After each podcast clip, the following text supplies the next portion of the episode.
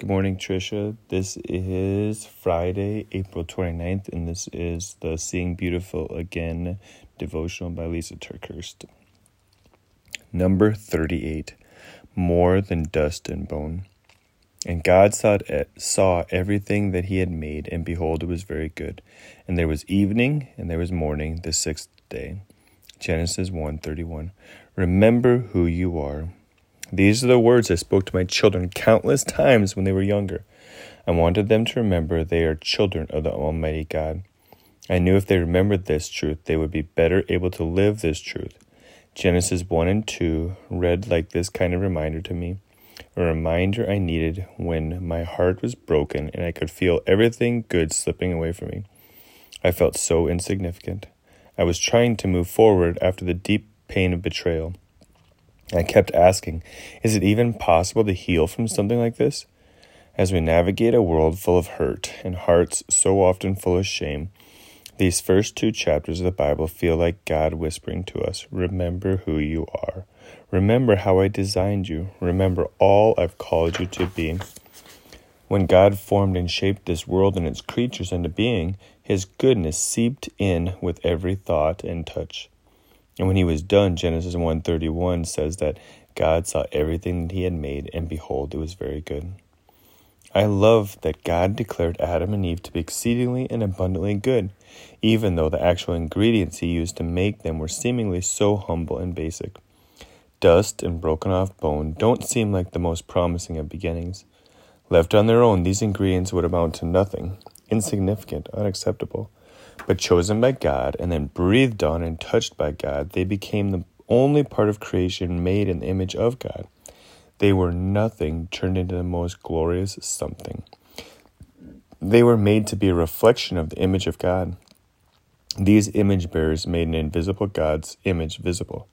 And I don't want us to miss the significance of Genesis 2:18 when God said he would make a helper suitable for Adam. The Hebrew word for suitable is neged, meaning what is in front of you. And your support before your face is in your view. What is in front of you, in your sight, before your face, is, face in your view.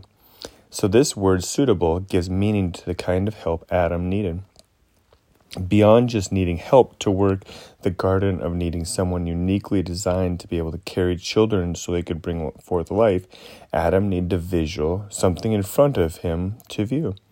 This seems to me to be a reflection.